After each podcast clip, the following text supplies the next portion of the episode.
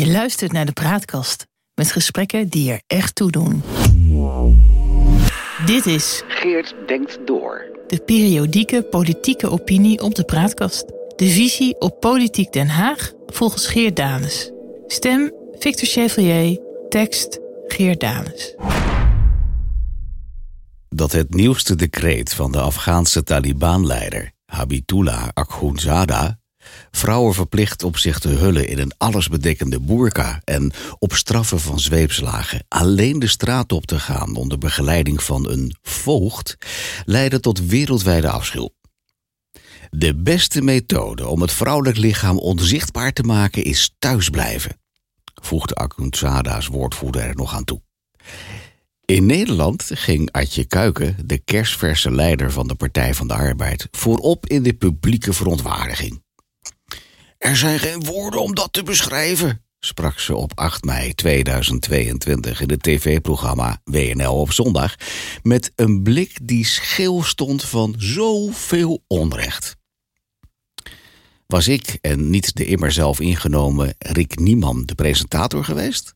Had ik gevraagd of ze dan wel woorden heeft om de Talibanisering in eigen land te beschrijven. Want uitgerekend deze maand is het tien jaar geleden dat het Verwij Jonker Instituut het rapport Leven in gedwongen isolement publiceerde. Het is een lijvig onderzoek naar verborgen vrouwen in Amsterdam. Daarna kwamen er ook onderzoeken in Rotterdam en Den Haag. En de schokkende uitkomst was dat in Nederland het opsluiten van vrouwen, verplicht dragen van lichaamsbedekkende kleding en louter de straat op onder mannelijke begeleiding op grote schaal voorkomt. De Taliban heerst dus ook in de Nederlandse steden. Niet rechtstreeks, maar indirect via het middeleeuwse gedachtegoed en dito-gedrag van tienduizenden bebaarde jurkdragende mannen. Het resultaat doet niet onder voordat in Kabul Vrouwen die nooit het daglicht zien, analfabeet zijn en in totaal isolement binnen op de bank zitten. Geen Nederlands mogen leren. Klappen krijgen als ze lastig worden. En geen ideebewijs in de zak van de boerka hebben, zodat ze bij een eventuele vlucht geen kant op kunnen. Handige jonge moslimmannen naaien een treestrekker in de zoom van het lappengewaad, zodat ze altijd weten wat hun Fatima uitspookt. Het weerzinwekkende gedrag van de Afghaanse Taliban krijgt veel media-aandacht. Waarom was er niet dezelfde aandacht voor de wantoestanden in ons eigen land?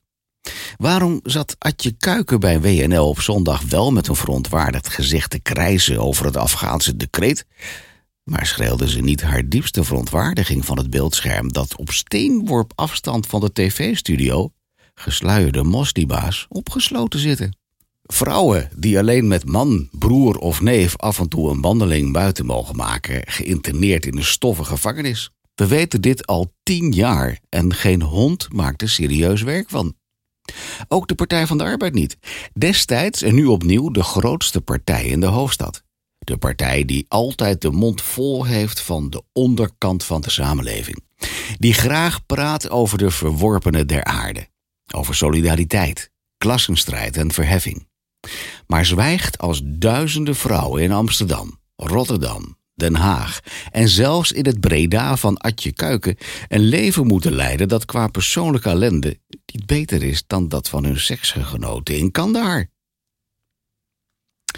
Sterft, gij oude vormen en gedachten, slaafgeborenen, ontwaakt, ontwaakt. Dat dichtte Henriette Roland Holst in 1900 voor de Internationale. Het arbeidersstrijdlied dat Partij van de Arbeiders nog altijd graag zingen op hun congressen. Er naar handelen is intussen andere koek.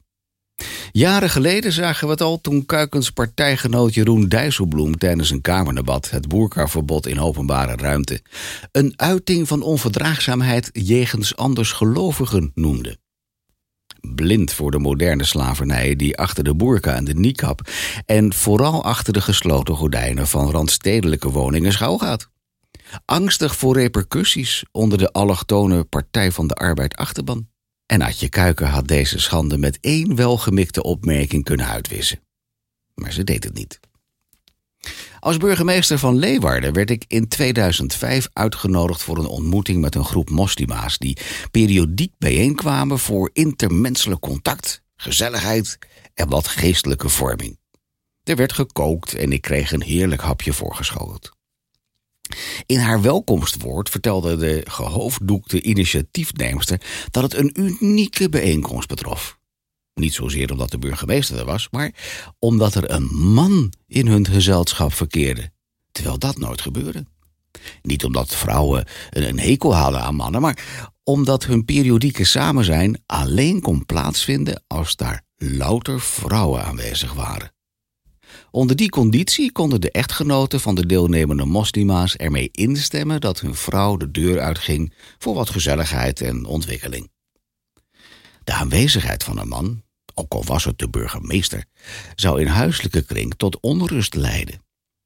Dat die vrouwen vast wel wisten van mijn homoseksualiteit, zou het alleen maar lastiger gemaakt hebben om thuis uit te leggen. Ook dat nog. Ik vond het bizar.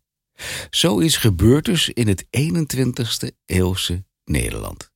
In Leeuwarden. In gedachten trok ik die mannen uit hun huis richting de schandpaal. En hoopte ik dat de vrouwen waarmee ik een genoeglijke en leerzame avond doorbracht, op een dag de moed zouden hebben de vrijheidsberovende baard te verlaten. Het Verwij Jonker Instituut schatte het aantal verborgen vrouwen in de drie grote steden op 600 tot 900 tien jaar en tienduizenden nieuwe moslimbruiden verder kunnen we rustig stellen dat de cijfers van het instituut, die aan de zeer voorzichtige kant waren, een aanwijzing vormen dat het aantal opgesloten vrouwen in heel Nederland in de duizenden loopt. Ik woon in Amsterdam Nieuw-West en ben mij er, fietsend door dat stadsdeel, continu van bewust dat ik talloze huizen passeer waar vrouwen gedwongen vastzitten geslagen worden en zelden tot nooit het zonlicht zien. Met zijn decreet haakte Hibatullah Akhundzada naadloos aan bij de praktijk in Nederland.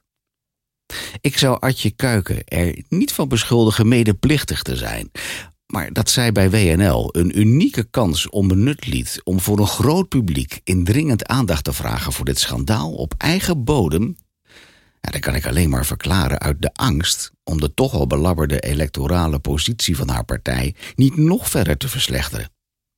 De mannen in kwestie stemmen immers in overweldigende mate op de Partij van de Arbeid. Op 8 mei 2022 gaf uh, Adje Kuiken hypocrisie een nieuw gezicht. Janken over de Taliban in Afghanistan, maar zwijgen over die in Nederland. Er zijn inderdaad geen woorden om dat te beschrijven. Was getekend Geert Dales, 11 mei 2022. De praatkast.